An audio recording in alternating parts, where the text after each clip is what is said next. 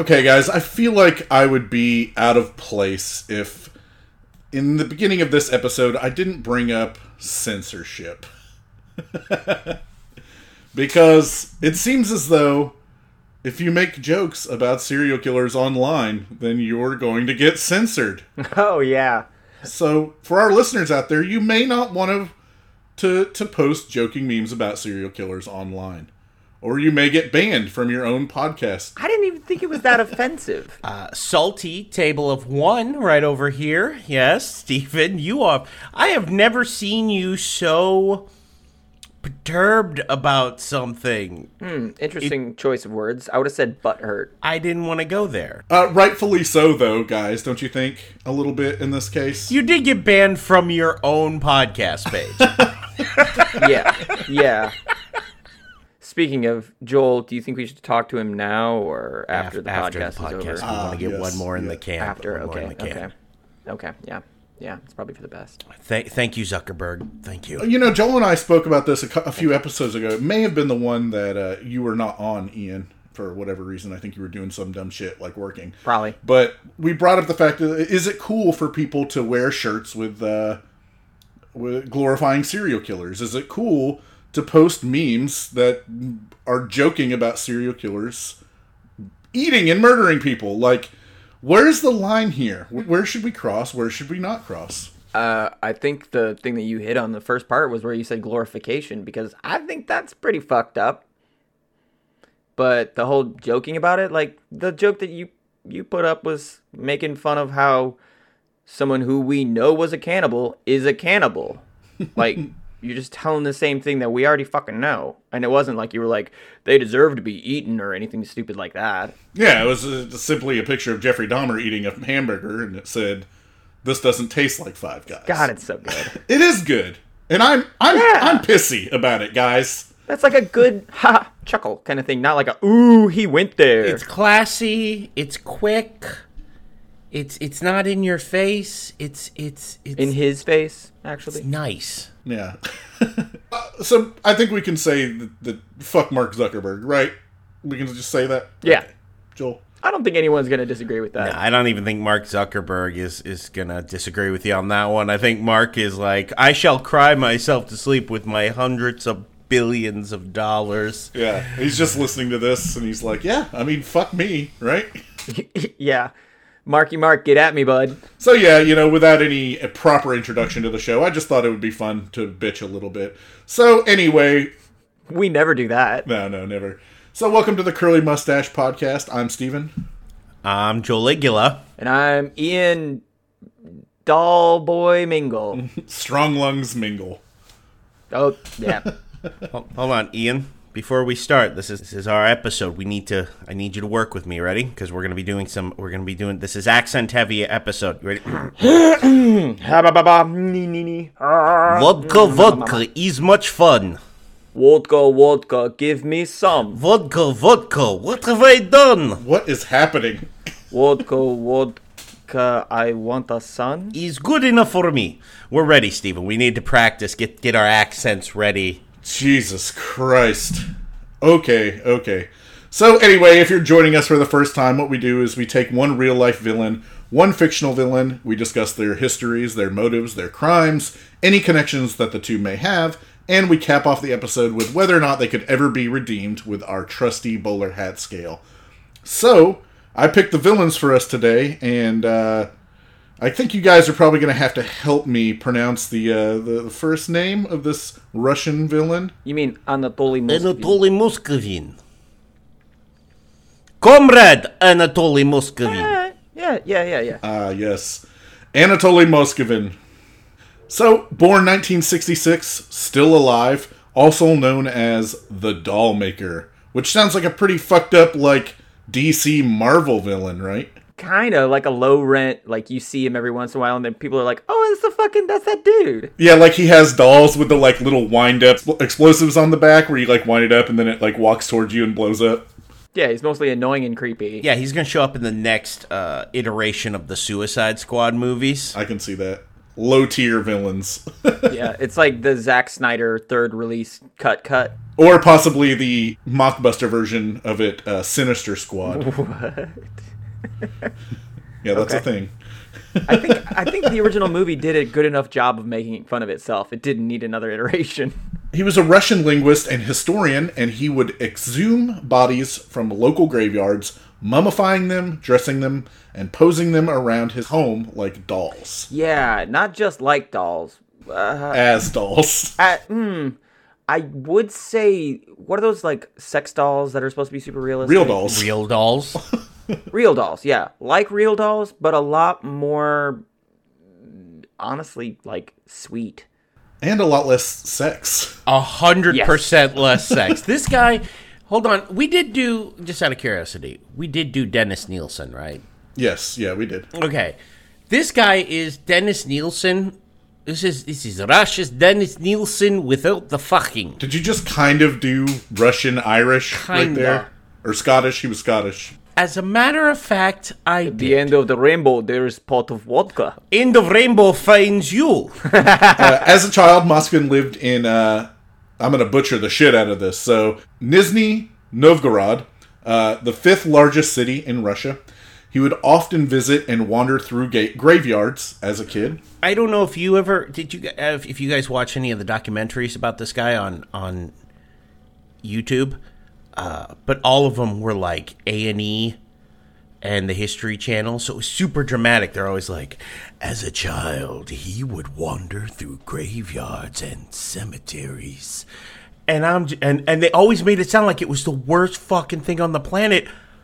I always did it because I thought it was fucking cool. It was cool, but also like it makes sense that this guy would be on like A and E and the History Channel and stuff like that because I know we're we're putting him, uh, you know, in the villain category, but I mean he's a pretty low tier villain, and we'll get to it. But like the fact that he's eventually just so well regarded around the academic community.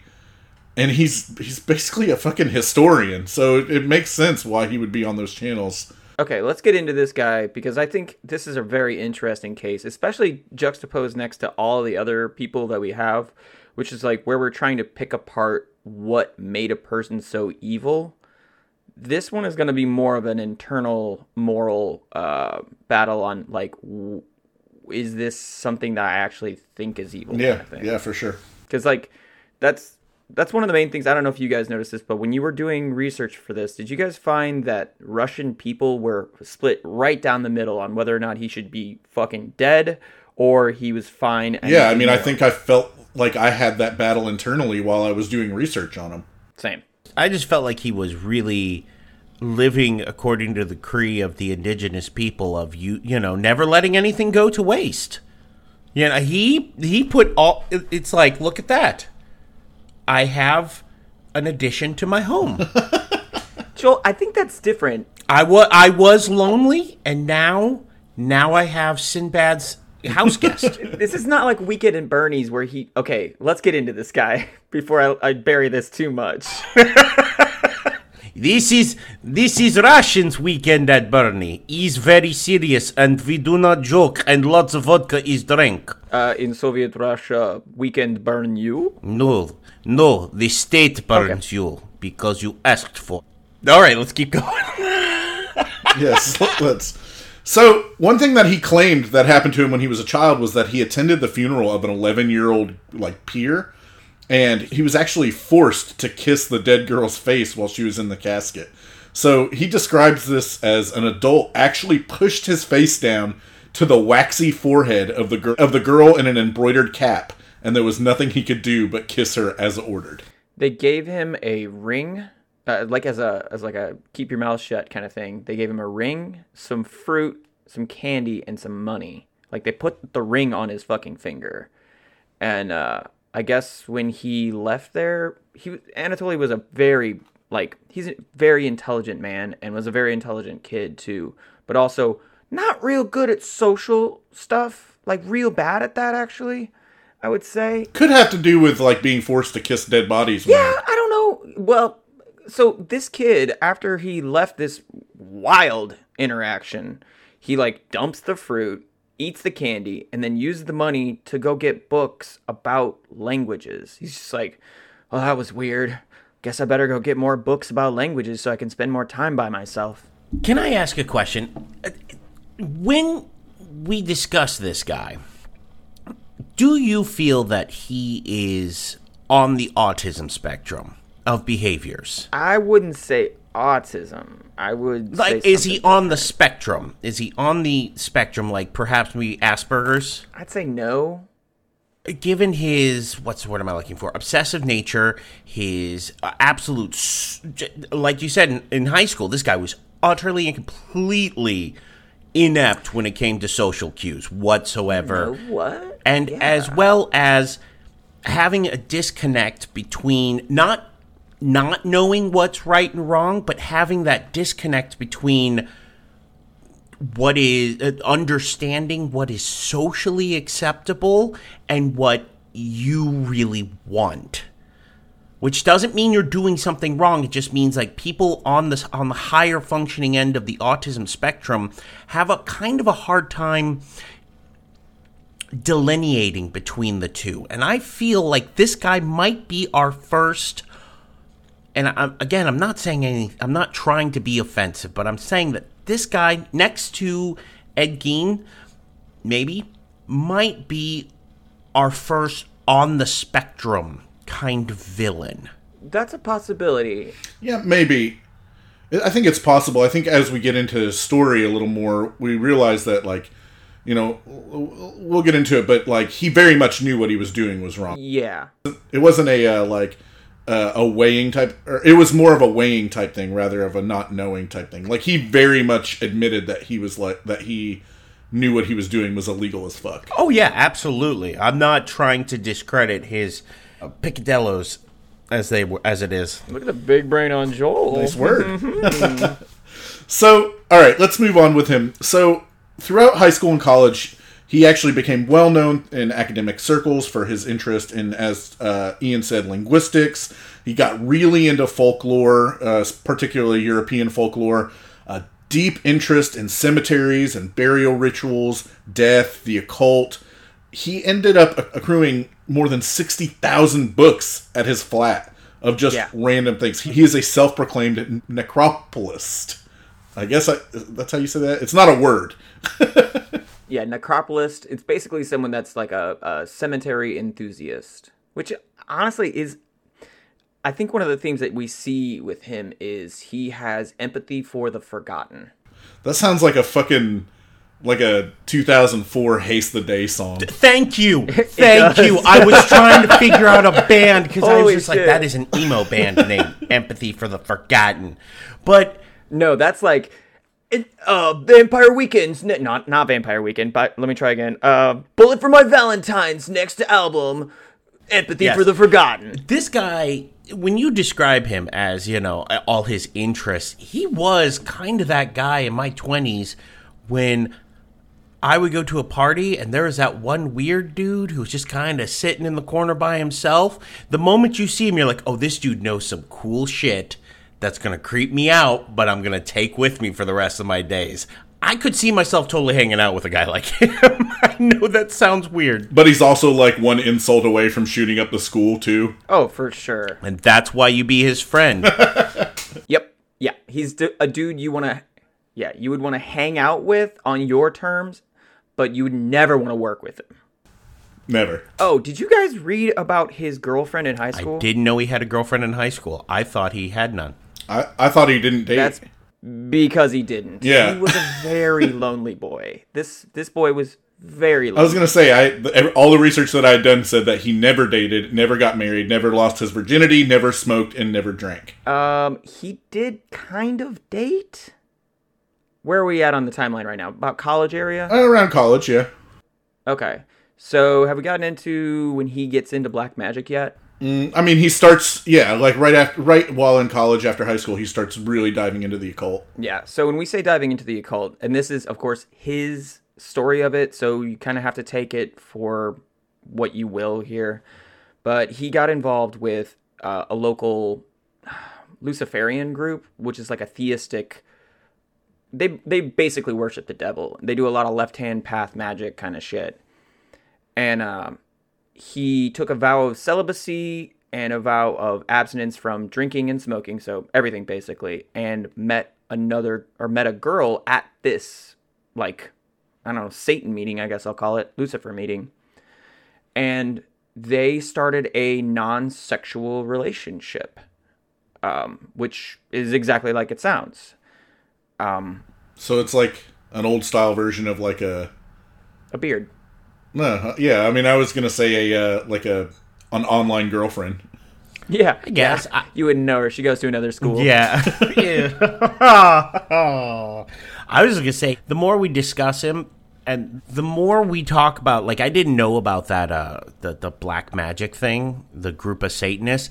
To me, that sounds like someone who's kind of using that as an excuse because he was in fact just asexual. And and people understand, oh, oh, you know, he's trying to build up that legend. All creeps and nutcases like that, and I'm sorry to use that term, but all people like that you, world build. They build their image. And the idea of, Yeah. you know, especially because he, you know, Russian prison. Oh, did you hear about Yuri? He's black magic practitioner. Infinitely more scary than. Did you hear about Anatoly? He is asexual. I know you're bringing up the Luciferian shit, but like to me, looking at this guy's story and the way he was and and the way he just liked to gather information, I don't know that he ever really believed in any of that shit. I felt like maybe he just joined that to just gather as much knowledge and as much information about as much stuff as he possibly could. You know what I don't mean? necessarily think so. I think that he was extremely good. He he was first off historian, and secondly was uh, had a lot of lateral thinking. So like his idea of spirituality was, you know, there was a lot of time spent in that head space. So I'm not necessarily sure that Joel's thing about the asexuality is right or not. If he was on the spectrum and had a hard time trying to connect with people, which is why like the only time he could connect with people was when he was either writing books, reading books, or talking about books. Like it might have been that he got involved in We didn't this. really mention his parents either. Like he didn't really have a bad relationship with his parents, but they just weren't there. They weren't really present. Yeah. At the flat, like he they he technically lived with his parents at the flat, but they had another home that they were always at, and they just were never there. When they were there, when they saw eventually saw you know his crimes, they were just like, oh okay, those are some dolls. Yeah, there were uh how do I put this? They're old school Soviet parents. Like if there was something that was different about their child, you just didn't talk about it. You just didn't you didn't talk about it, you didn't mention it, you didn't look at it because, you know, during when they were growing up, if anybody talked about it or mentioned it or it got talked about too much, that person just fucking disappeared. So it's kind of an old ingrained habit in an entire culture. You have to understand, in Russia, if child is weird, if he dies, he dies. and since he is not dead, well, we don't ask too many questions. So I know that we said that this guy was like basically a scholar, but he had books published. Like he was a fucking writer. He was a historian. The dude was smart as fuck, and he was a great writer. So in 2005, this fellow academic peer of his, uh, and he was a publisher, he, he commissioned Moskvin to summarize and list the dead in more than 700 ce- cemeteries in 40 different regions in Russia. So Moskvin claimed that within the two years from 2005 to 2007, he had gone on foot to inspect 752 different cemeteries. He claimed to drink from the puddles there. He spent the night in haystacks and abandoned farms. He slept in cemeteries, including coffins that were being prepped for funerals on the next day. Oh my god, it's so good. So Moskvin, you gotta say he's got fucking stick to itiveness because most of the time he was either taking buses or walking to this to all of these places because this was like it's not the best areas that you go to find graves that no one has records from. So after the Soviet Union fell, a lot of records were just completely gone. Huge swaths of people's families, like they didn't understand where they came from or went to, and this was sort of like his his baby project. In no way are we hiding crimes for what has happened by destroying of massive amounts of paper. It's fresh start. Yes. You can't yeah, you can't count the amount of dead if you don't have any names.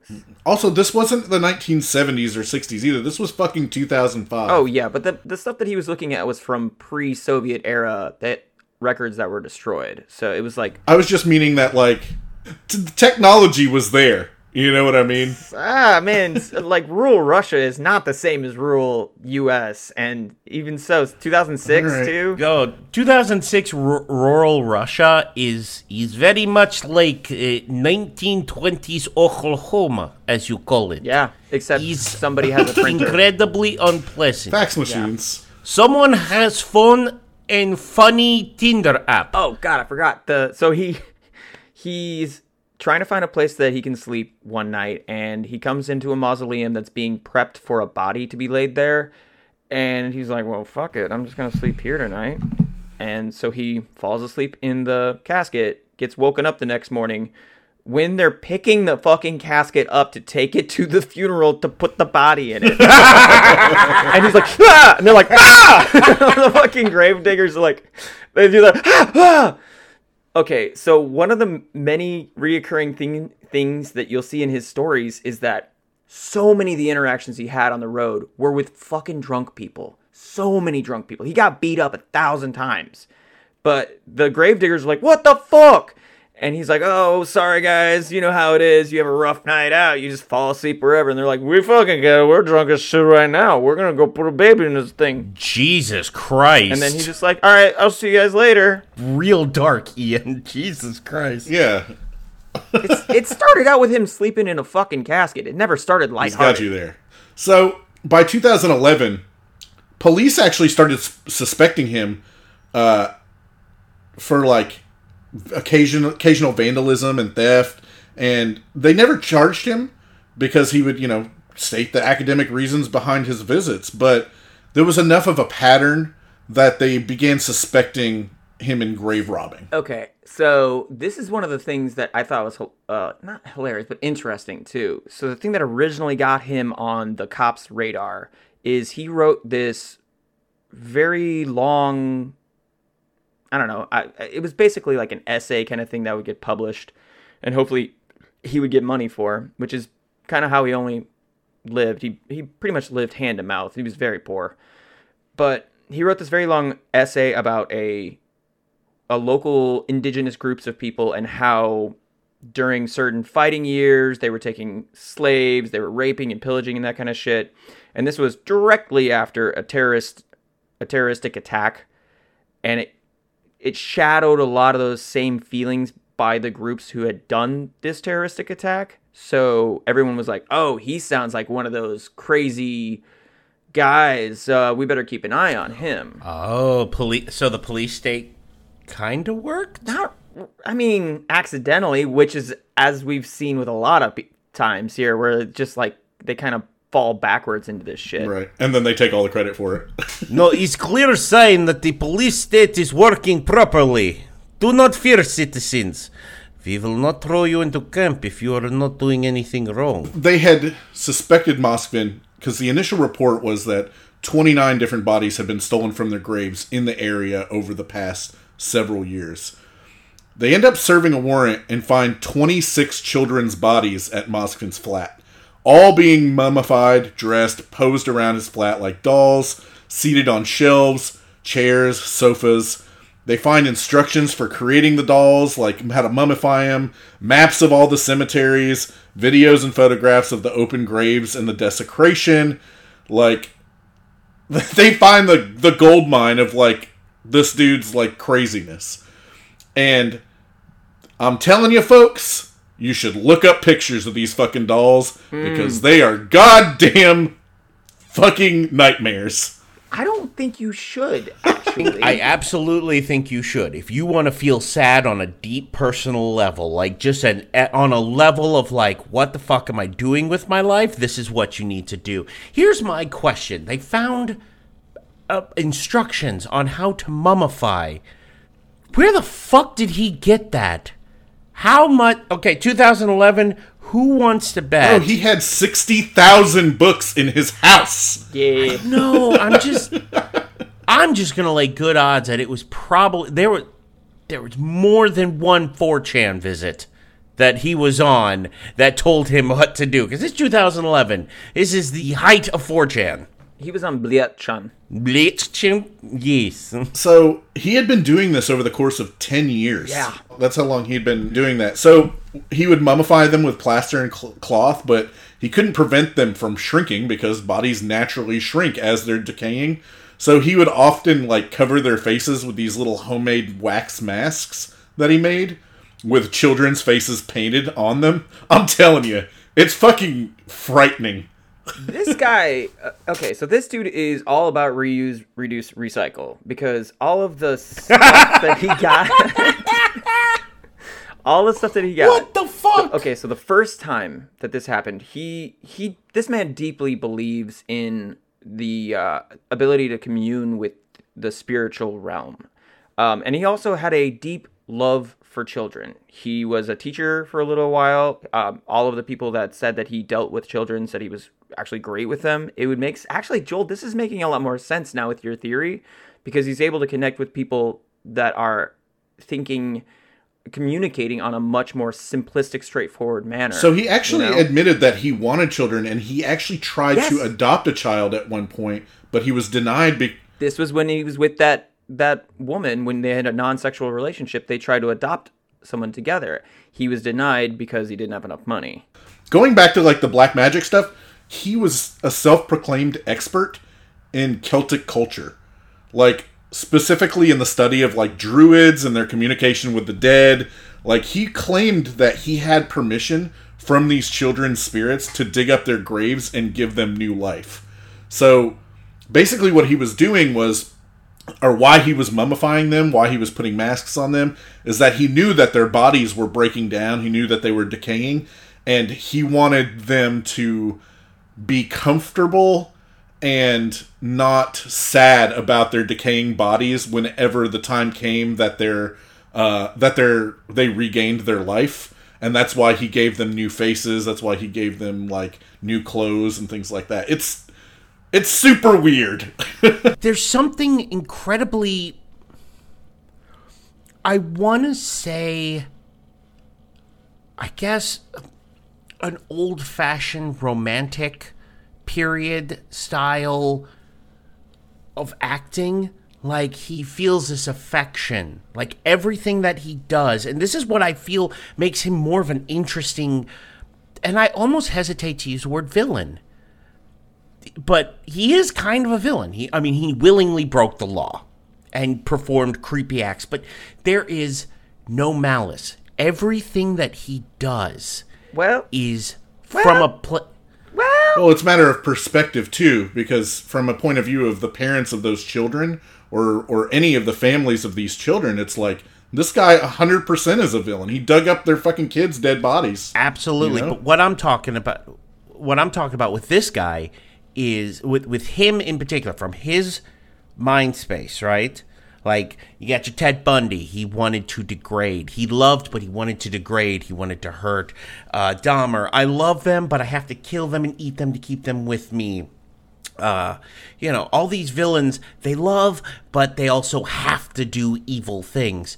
And his entire thought process was, I want to do right by them. I need to do right by the children. I need to care for them.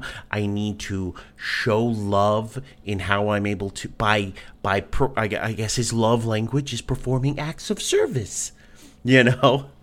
And I know that sounds bad, but I think he's kind of the first villain we've done that doesn't have genuinely malicious intent. I would agree with you that he's probably the first one we we have done, but I would hesitate to call him the only one that's out there. Yeah. because I feel like I've read or heard about a lot of serial killers out there that have really killed and not even really known that they're doing anything wrong, Right. Or never even never even thought they were doing anything. okay, wrong. I got it. I got it. I got it. This guy is different because no one got hurt. Okay, I'll take it. Like physically, no one got hurt. uh, one of the things too, he did know that what he was doing was wrong. He knew it would be very perturbing to the parents, so he was extremely careful about making sure that the graves never looked disturbed, that it was never suspicious. Um, the whole reason to go back to like why he got busted too, they didn't know any of the bodies were at his place. They uh, they were busting him on a couple different things because he was kind of creepy. He had also said some shit in the the scholastic world that gets you into hot water. Like Joel was saying, maybe somebody with autism wouldn't understand what could jeopardize a career. And that's when they find all these bodies. And they kind of retconned it into, like, oh, yeah, we were suspecting him the whole time. We got him. We got him, partners. Right, right. L- Let me tell you something. We are well aware of his crimes. How many? How many did he take? How many? 29? We knew that there were 29 vi- dead Yes. bodies in there that were missing Yep. from various. From where? Cem- From- cemetery. Cemeteries, yes, yes. Yeah, I mean, going back to what Ian was saying with him knowing, like, he admitted that he knew he was committing a crime. He claimed that to him personally, though, the children's wishes were more important than the law. So he was making a very conscious choice about what he was doing. But he was also very vocal about the fact that he did not have any sexual attraction to the children and that he basically he said that th- he claimed they were his own children like and that he would never hurt them like this is maybe not malicious or, or villainous per se but this is some serious psychosis Oh yeah, yeah. Like now, everybody knows what it feels like to be lonely, you know. And if you take that to a like a No one knows It what extre- it's like. to be the doll man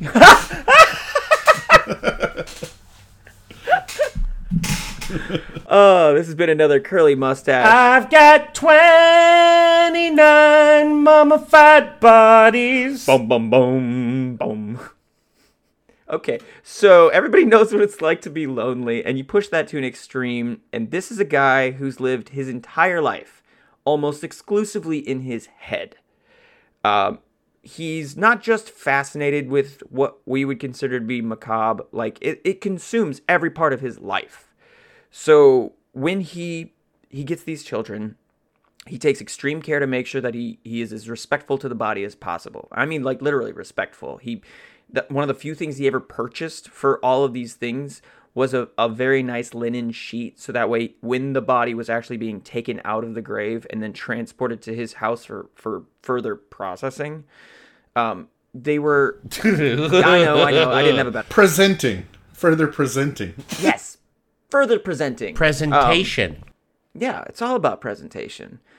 So, one of the things that was really telling to me about where his mindset was is he was talking about in the 1960s, there was a fruit fly experiment, um, which is actually a huge deal in the scientific community if you know about it. They did experiments on fruit flies in the dark, breeding over time to see what the differences would be if generations of fruit flies were done in the dark. He said at the time in Soviet Russia, it was illegal for those scientists to do those experiments, but it was the right thing to do, and it's furthered scientific knowledge. He knew that cloning is illegal in Russia, but these children were taken at a young age, and if he could preserve their spirit and maybe they could re- preserve, they could uh, restore their bodies, he could then bring the spirits back to the bodies and give them a second chance. yeah his whole thing was he didn't want them to be uncomfortable or unhappy with the way that their bodies were once the time came when their spirit returned. Do you think that he's just trying to like talk to him like a version of himself as a child, as a lonely child who just felt like no one wanted, no nobody was around? i'm not even going to pretend to try and unlock the mind of a paranoid schizophrenic See, that's the thing. I, mm, I don't know if he would qualify as a paranoid schizophrenic. Paranoid schizophrenic. Yeah, but that's what he was evaled as so i mean you know Yeah, I just I don't. I know, I know, but that's what he was uh, diagnosed with. I can't say that I know a, more than a bunch of fucking doctors that diagnosed. You mean you mean the Russian doctors that needed the prosecution immediately from the state to show the people that they are exactly in charge and these things cannot go any further than they have in This Russia. conversation right here is exactly how anti-vaxxing happens. Um, okay, How fucking dare you put me in I will fucking fight that's you. right. He's really against vaccines. You go fuck your uh, own so- face. I'm gonna. You know what? It's I'm gonna say this right now. Okay, a little off topic, but I'm gonna say this now. If you are a listener of ours, and you are anti-vaccination for either your children or yourself or other people, um, I want you to unsubscribe to our shit, and I want you to go fuck yourself. okay. Noted. Thank you. Yeah, yeah. Okay, I just Yeah, want to make sure I put that out there. It's out there now. Um, also, if we haven't said it before, fuck Nazis. So, when he was when the sentencing started happening, um, first thing that happened is the the defense was like, "Yo, he's fucking crazy, so he can't really be tried as a criminal." And then the prosecution was like, "Yeah, he's fucking crazy. He can't be tried as a as a criminal." The downside to that, though, is just like in the American justice system, if you go into a mental institution because of a crime, you can just stay there for fucking ever. His initial punishment was uh, up to five years for grave robbing and, and desecration. When they used the the diagnosis, the eval, they put him into a, a mental institution, and he's still there. I mean, this happened in 2011. He's still there now. He actually has been up for release eval like I think four or five times by this point, and they basically just say he's not ready. It's not it's not safe to let him out. And you know, I don't know if safety is necessarily the the focus there. I think it's more or less like this motherfucker's just gonna rob some more graves if we let him out, but maybe not. Man, this one really got me too, as far as is this a bad guy or not kind of thing. One, I don't really trust Well, the. Ian, But- as Wreck It Ralph taught us, just because you are bad guy does not mean you are bad guy. Uh, poignant, man. Love is love is love, right? uh, so at, at at the sentencing, the the family gets to speak because that's kind of how it goes. Um, and most of them had the reaction that you would expect, which is you know, burn him, fuck him, he's terrible. But there was one little little girl's uh, father who spoke, and he said that he should be let free because he treated my daughter better in death than I treated her in life. He read her books. He sipped tea with her. He sang songs together with them. They even made up their own holidays. And I could never hold it against that man. Using they is a is a little bit of a stretch. I don't think they sung songs together. Oh, fuck you. listen, if percep listen, listen, it's like they say, if perception, if reality is perception and he perceives that she is singing to him, is that not reality? Joel, if No. I pers- he went he went to a black mass. He was pract if, if if what he says is true, he was practicing left-hand magic. Left-hand magic is putting out intention, making reality your per, your perception of reality literal reality, putting the energy out there. So what if in fact No. it no. did happen? For Yo, reasons. Joel, this is actually a really good point. Uh, when Z gets home, I'm going to be like, my perception is that you are going to make me a sandwich. I'm I'm going to try this. We're going to see how this works because that shit is not going to Yeah, fucking yeah, fly, okay, dude. let's- I was gonna say, works. please, please report back to us. Yeah, how no, that works not out any of this shit works. No, please let us know how how it feels to get the fuck beat out of you. I really want to. I want to hear it. I want to know how that works for it you. feels sexy, if I'm being honest. that is goddamn creepy. Wow. How about we move on if we're done to our next? How can, how can like mummified babies not creep you out? But when I say, you know, maybe she's let me around a little bit and I get a boner, no big deal. okay, so Anatoly Moskvin, though, um, he went up for parole a bunch of times, and um, I don't know if you guys know about the case against Pussy Riot, the uh, Russian punk band that was criticizing the Putin government dictatorship or whatever. You guys know about this? Okay.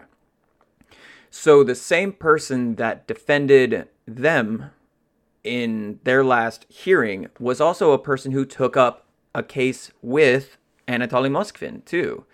And it was a big deal because he like not only had he not seen the light of day, it turns out once this high-powered defense person came in, they found out that he had, they had been drugging him to the point of him not being able to keep his own saliva in his mouth. Okay, so he wasn't being released because they were making him worse. Yeah, he, they were just pumping him full of drugs and being like, "Nah, he's nah, he's not any good. He's not he's not good right now." This is like part of what I was saying with the whole uh, the diagnosis thing. It wasn't until this person got hired as the defense lawyer that the same doctors who had been his doctors the entire stay transferred to different hospitals. And now the doctors that he have say, "Oh, no, he should be released." What do you think? I think he's a fucked up dude who probably needs to be on some medication and, and talk therapy for the rest of his life. Intensive and therapy. Should Intensive probably therapy. be monitored. But yeah, I don't think he he's not dangerous. No one was physically hurt. What you are saying sounds dangerously close to rebellious talk. And Oh, I forgot empathy. he is not. he- This thing known as empathy is not allowed in state. It shows weakness in Western capitalism. Perhaps. I think you mean empathy for the forgot. God damn it.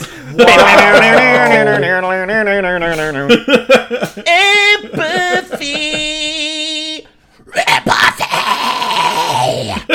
Dude, I kind of do want to hear a Russian uh, screamo band called Anatoly Moskvin, and their first album is Empathy for the Forgotten.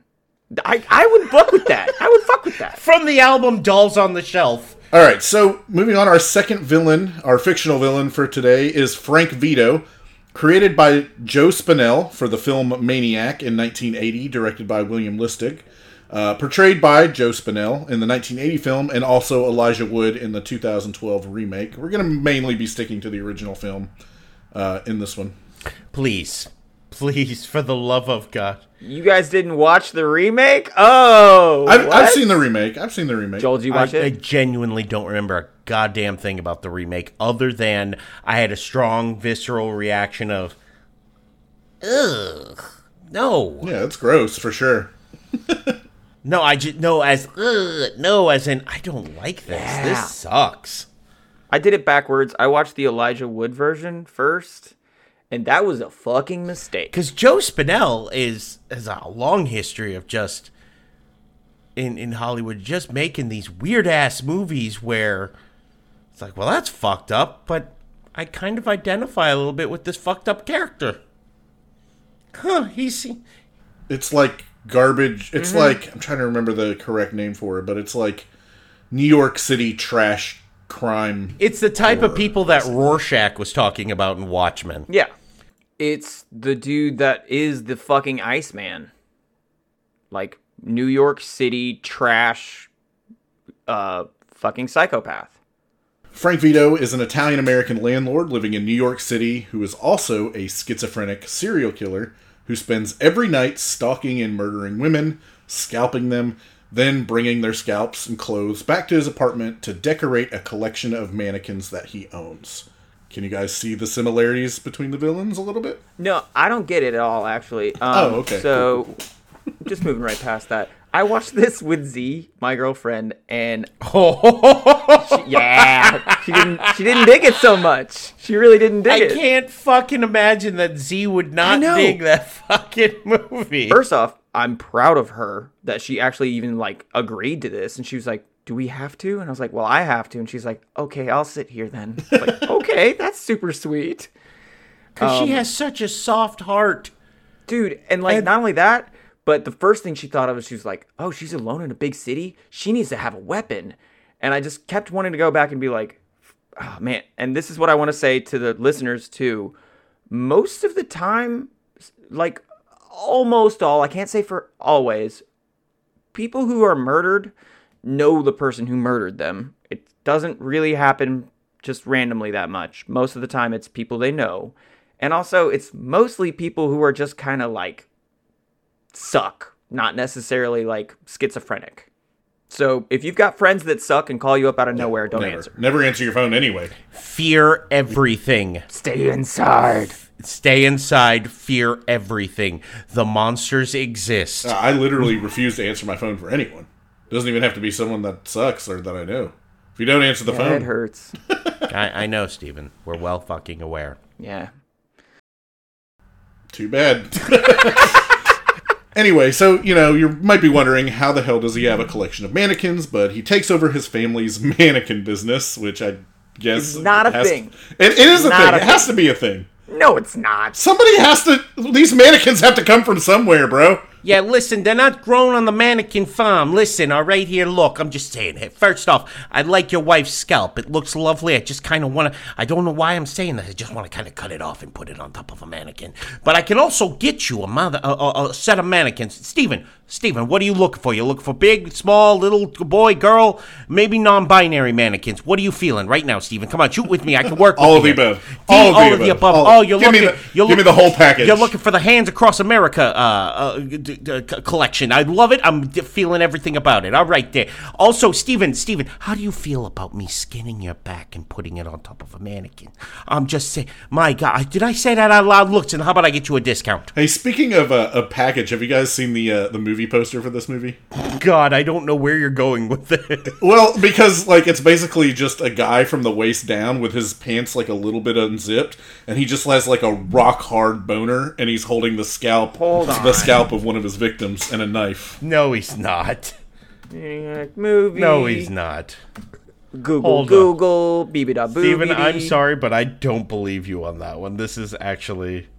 We're, we're bringing the show Oh shit, you right, dude. Fuck yeah, he, he's got hog in this one. poster 1980. Okay. I warned you not to go out tonight. Maniac! Oh my god! I told you, full full bulge. what the fuck? Also, look, there's there's a little bit of a belly button. You can just kind of see the belly button there this too. motherfucker, this motherfucker has an infant's arm in his fucking pants. Pants, yeah, for sure. That is a baby's arm holding holding a fucking peach right there, I told you, it's a, it's quite. I the know package. you told me. I just didn't want to. Be- wow. Okay. I warned you not to go out tonight. That's a little bit of victim blaming. All right. just slightly. So, um, okay, so he uses the mannequins to have conversations with his deceased mother, pretending that they are her. His mother was this abusive prostitute that would beat him senseless before she ends up dying in a car accident, leaving him orphaned. So there's the the mental backstory here behind Frank Zito and the reason that he hates women. And uh, so most or many of his victims are women. Uh, Frank kills them violently, brutally, vi- kills them with blunt force or stabbing, and takes out his hatred for his mother and prostitutes out on pretty much all women. it's in the. I, I don't know if we've talked about this, but are y'all seeing like a bit of Ed Gein and with uh, Frank Zito? Are y'all feeling a little bit of Berkowitz, son of Sam, with this guy? I did not get that, but yeah, totally. Because you know the well, the son of Sam. Also, the whole thing about the dog talking to him and shit. That was oh, complete bullshit. He made that shit up. Uh, you bring up Berkowitz, but uh, in the movie, he actually murders the boyfriend of one of uh, the women that he kills uh, with a shotgun while in his car. It's a fucking insane special effect, by the way. Uh, the boyfriend is actually played by, uh, Tom Savini, and he does all the special effects for this movie. So when uh, when Frank Zito blows his head off, it's actually like a Tom Savini head explosion in the car. So it's real crazy. exploding heads put asses into seats. They do. They All do. right, exploding heads put asses in the seats. yeah, Tom Savini's done some big fucking shit too. Yeah, yeah. But Spinell, you know, he loosely based that kill off of Berkowitz because, you know, Berkowitz would often shoot people that were parked in cars. Right. But the difference here, though, is that most serial killers don't murder across like uh, different sexes. They tend to murder a single sex and in a single. Well, that's uh, why you just if you're a boyfriend, you can't get in the way, man. Never date anyone. Live alone. Never answer the door. Never answer the phone. Never. The monsters are uh, fucking out there. And you know, hey, oh, hey, they all sound like this. How you doing? Uh, all right there. How you feel about them? You know, either they sound like this or they sound like this. I am earning the accent king title today. Hey, Joel, that's a meaty sausage you have in your pants there. You're not the first person to tell me this. Oh, Baba Goosh, Baba Noo, how you doing? Hey, Stevens, quit looking at me with them fuck me eyes, huh? Put a condom on me before. Not my girlfriend, not my problem. That's what I say. Mr. Walk may Mr. Walk my way. What the? Fuck? Meets this woman named Anna, and but he actually likes Anna. He decides that he wants to date her instead of kill her. So uh, he actually becomes infatuated with Anna's friend. How do you do that? How what what is that trigger by the way? Because like You're dating. If you can't, if you ain't killing, you're dating. if I'm not killing, I'm fucking. If I'm not fucking, I'm dating. And if I'm dating, I'm not killing. I'm Sam Elliott for State Farm. I don't know why Sam's I put all delusion Seems like a together, weird but ad. okay. continue to intensify. Day number 171.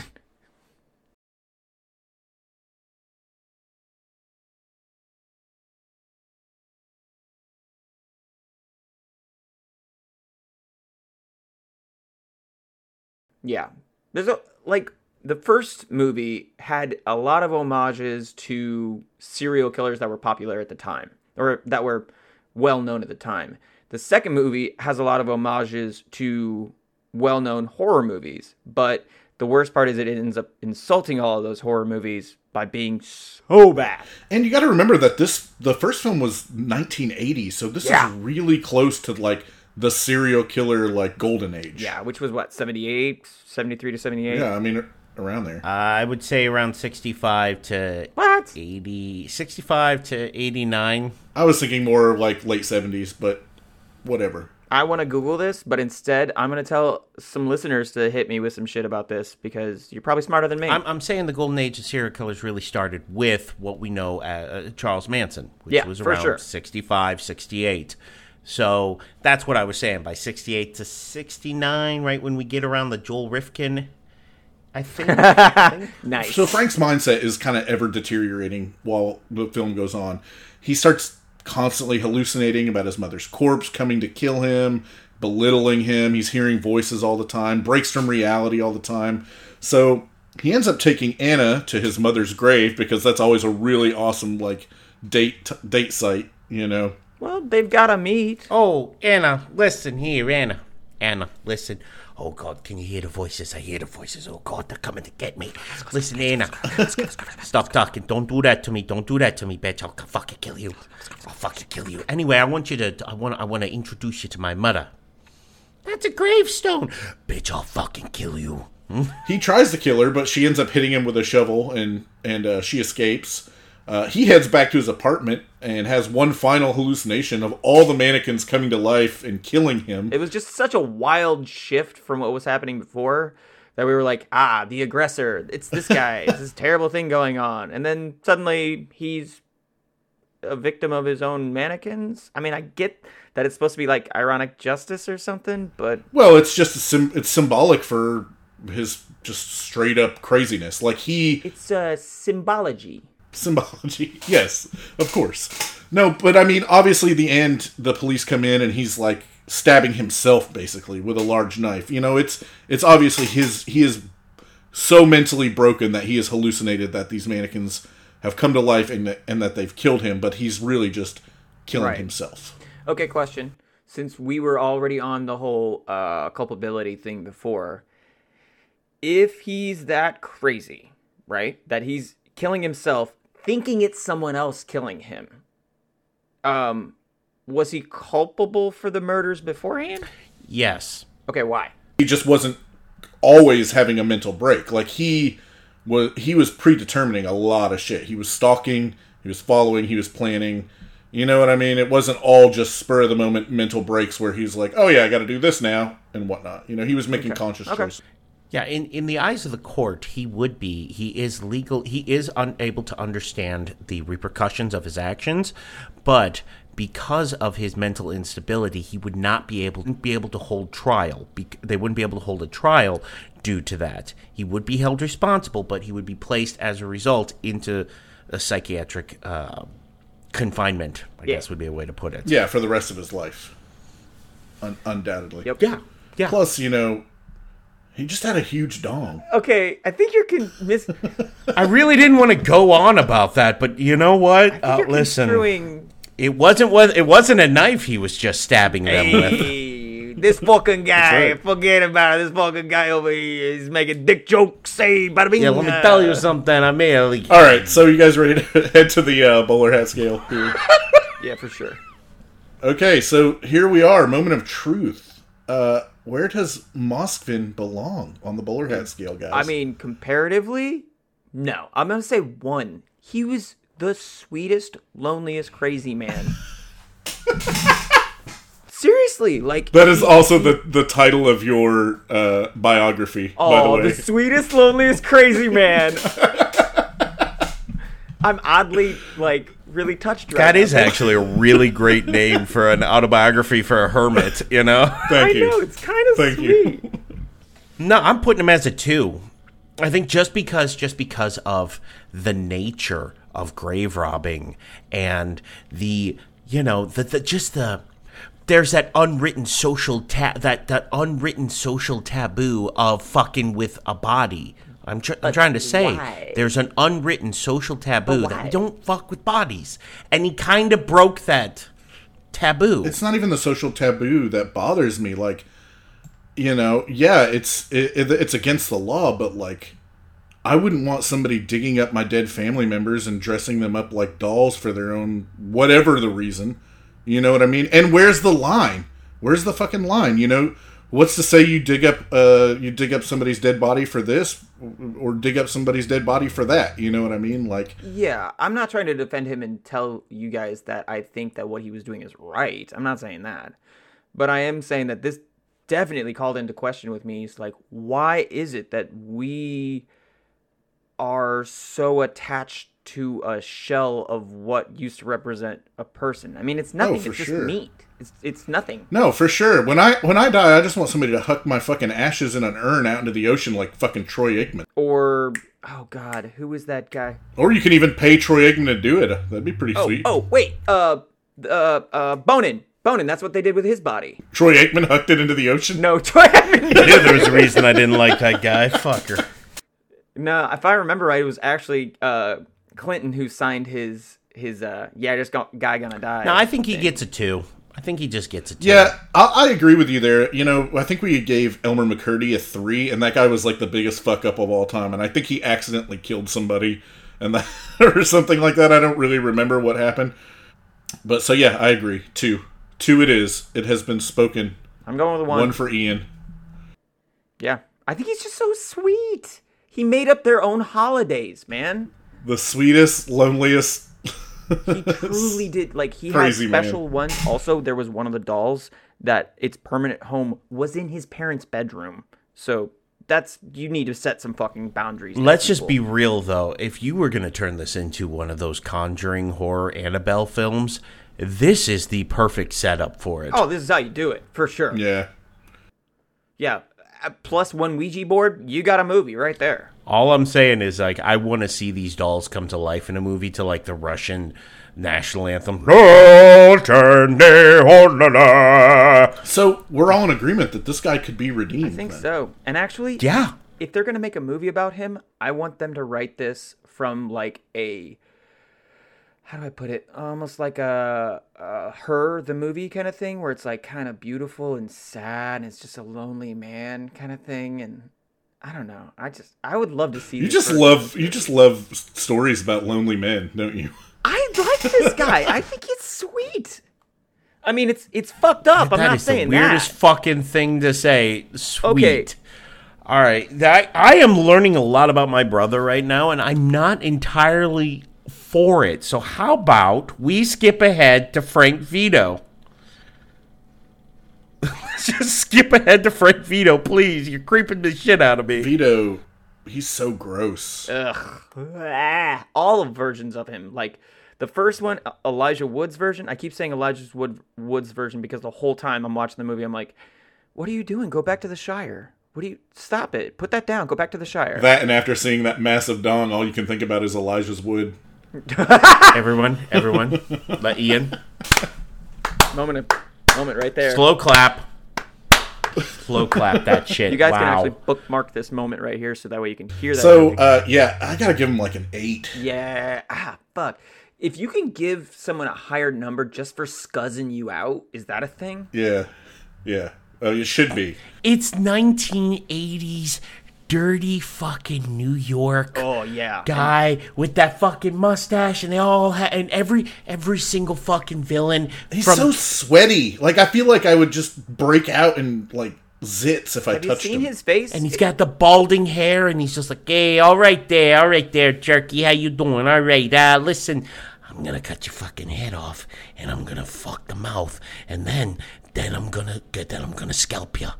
Sir, you need to pay admittance to the museum or just leave, please. Thank you. Ah, shit, am I at the museum? Oh, fuck me. I'm so Yes, sorry sir. about that. Yeah. I thought I was talking to my mother because I love her so much. That fucking oh. okay, it's it's just a dollar though, sir. You can you can come on in if you like. Oh, fucking oh! I love it. So yeah, eight for me. What about you Uh, guys? yeah. I Yeah, just pure skeezy psych- uh, psychotic. Oh, he just, he makes me feel dirty, on like yes. a physical level. Like, I need a long, hot shower after watching this movie. That's not the only long hot thing you're gonna get from him, though. Oh, listen, Joe Spinelli. Joe Spinelli wrote an amazing movie. All right, he wrote and and and he starred in that. Yeah, movie, for sure. And it is an effective film. All right, I don't want to. I know we're trash talking Frank Zito, but that's kind of exactly what he is. What uh, what you know, Joe Spinell looks like. That's just him. I'm not trash talking him. He is an amazing. yeah, he kind of looks like Ron Jeremy. yeah. Yeah, he's a great writer. He's a great writer, and he really breathed life into that character. So I don't want to diss. I don't want to diss him, but oh my god, his character is an absolute eight. Because he's so hot. Just on the no redemption. Do you guys think we should break into Joe Spinell's coffin and mummify his body so that his spirit can come back into him? I, I kind of think he'd be weirdly into that, but I'd need to get permission from his family because I learned a lesson today. Would we also put a, a tiny mask on his dong too? a tiny wax mask on the do- on the dong, and like we have to find makeup in the garbage, and that's what we put it together with. Yeah, man, that's yes, yes. I'm done. I'm done. I can't. I just can't. That's so gross. Getting to some listener feedback here, Jared actually sent me some information uh, letting me know that Ronnie DeFeo died in prison. Yeah, what a yeah, what a great guy. Hey, look at that! The little rat-faced fuck who is, uh, you know, I, I didn't shoot my family. It was the mob, or uh, uh, it was the Indian ghosts that did it for me. And oh God, it's Indian. Not allowed to be. Am I not allowed to say Indian anymore? Let me say it was the indigenous people, uh, ghosts that made me do it. Uh, catch him, kill him. Catch him, kill him. Yeah, that's pretty Well, good. he's dead now. yeah. Now he's in heaven. And, Is he? Uh, yeah, I don't know about that part, but and also now they've made how many movies about that motherfucker and everything around him? Why is it that assholes are going to be known forever? Yeah. As long as there is movies, the man Ronnie DeFeo will be known. He, he will. The, the old uh the old adage of you die twice you know when when the last person forgets you he he, he is for all intents and purposes immortal, Yeah. And I hate him for it Yeah, I mean they've they've made what nineteen fucking movies from about Amityville. and how many Amityville? fucking documentaries Yeah, if you want to be well known for the rest of your li- like for the rest of history, just be a big old asshole. Genghis Khan or Genghis Khan, depending upon if you're uh, Dan Carlin or not. Shut up. Just shut up. Just shut up. I'm so sick of Dan Carlin Genghis Khan. J- Genghis Khan. All right, this next piece of feedback is coming from uh, MPM host and uh, part-time co-host here on this show, uh, Cheats McGee.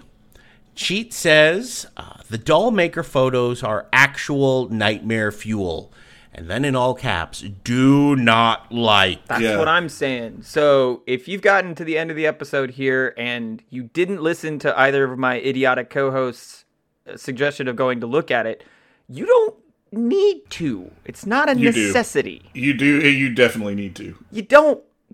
Just just think about it. Just take a take a minute. Are you gonna listen to me or jo- me and Joel, or are you gonna listen to the saddest, loneliest, crazy guy? God Hey, damn! the sweetest, loneliest, crazy, crazy oh, guy. Oh yeah, The sorry, sweetest. My and I'm trying to be sweet to you right now. If you could go back in time and not see Tub Girl or Goatse, would you? Yeah, I'm sorry I confused saddest with sweetest. I don't know what that's about. the saddest, loneliest guy in the world is begging you not to. Sorry, I got you guys. I got you guys mixed up for a second. Fuck you. Uh, speaking of cheats, real quick before we get to the end here, uh, Joel, did you listen to that episode like of MPM like three or four episodes ago where Cheats just went on a crazy rant and then was just like "fuck Joel Mingle" right in the middle of it?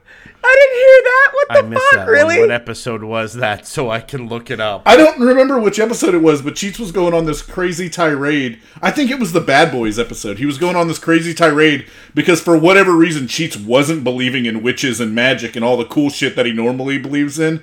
And we were like, what the fuck is the matter with you today? And then he just goes on this huge rant, which also included disparaging your name. I like that when someone is mad, they just like use jo- Joel's name like a fucking curse word. He did apologize at the end of the episode. but you No, no, no, I left it. Obviously, Oh, it's on now. It's on now. It's fucking on now. I just figured I'd. I have, you know, it's not. No, I don't want to start anything. feud, feud, feud, Uh-huh. feud. All right, guys. If you want to tell your friends about us, they can find us on Spotify, Apple Podcasts, Amazon Music, uh, tune in, pretty much any other major podcast platform out there. If you want to hit us up with some feedback, you can find us on Instagram, on Twitter, uh, and on Facebook. Even though fuck Mark Zuckerberg at uh, the Curly Mustache Podcast. Uh, also, if you want to um, check out some pod- other podcasts from United Cipher, you can check out Motion Picture Meltdown or the Edge of the World broadcast, which has season two coming up soon. And lastly, uh, check out some podcasts from friends of ours like Nerdonomy, The Whiskey Reel, Sorry to Waste Your Time, and Code Yellow, a Scare Actors podcast. I'm Steven. I'm Joligula. And I'm Ian, the sweetest, loneliest man mingle. And make sure you stay evil.